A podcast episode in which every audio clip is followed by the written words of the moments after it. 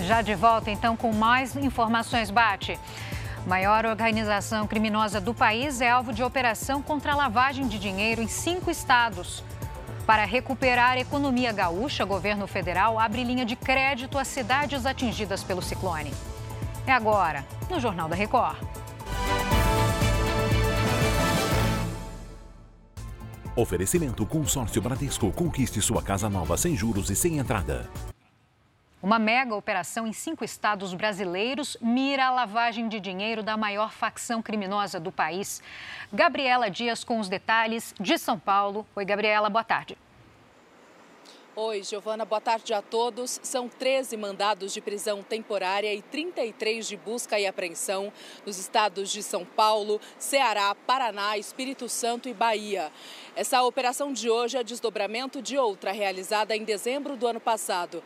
Os investigadores descobriram que os criminosos contavam com o apoio de um escritório de contabilidade e de um empresário para lavar o dinheiro do tráfico com empresas de fachada, incluindo bares, baladas e restaurantes de luxo.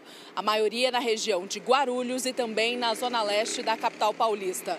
Segundo a polícia, ao menos 2 bilhões de reais foram movimentados com esse esquema, Giovana. Obrigada pelas suas informações, Gabriela. E olha, no Nordeste, outras facções estão usando o turismo para lavar dinheiro do tráfico. Uma pousada de luxo avaliada em 9 milhões de reais foi descoberta pela Polícia Federal na Praia da Pipa, no Rio Grande do Norte. Segundo os investigadores, esse imóvel foi construído com o dinheiro movimentado por uma facção que atua também no estado da Paraíba. Paraíba. Três suspeitos foram presos.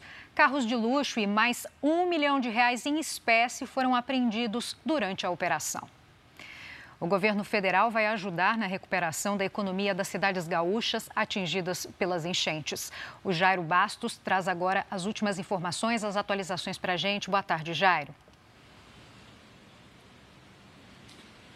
Olá, boa tarde, Giovana, boa tarde a todos. O anúncio foi feito pelo presidente do Banco Nacional de Desenvolvimento Econômico e Social, o BNDES, Aloysio Mercadante.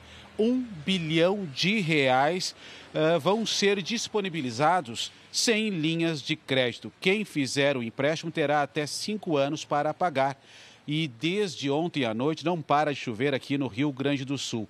A região sul do estado é a mais afetada, rodovias alagadas e até carros foram arrastados. Em Porto Alegre, o nível do Guaíba está subindo e já alagando vários pontos da capital gaúcha. Giovana. Obrigada pelas informações, até a comunicação bastante difícil do Jairo.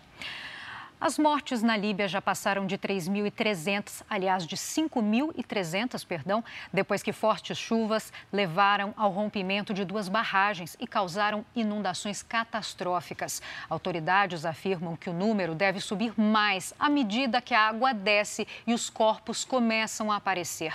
10 mil pessoas seguem desaparecidas. Na cidade de Derna, vítimas foram retiradas já sem vida do mar. Agora, a busca por sobreviventes ganhou reforço de equipes internacionais. Chega ao fim essa edição. Continue combate com Cidade Alerta e um ótimo fim de tarde para você.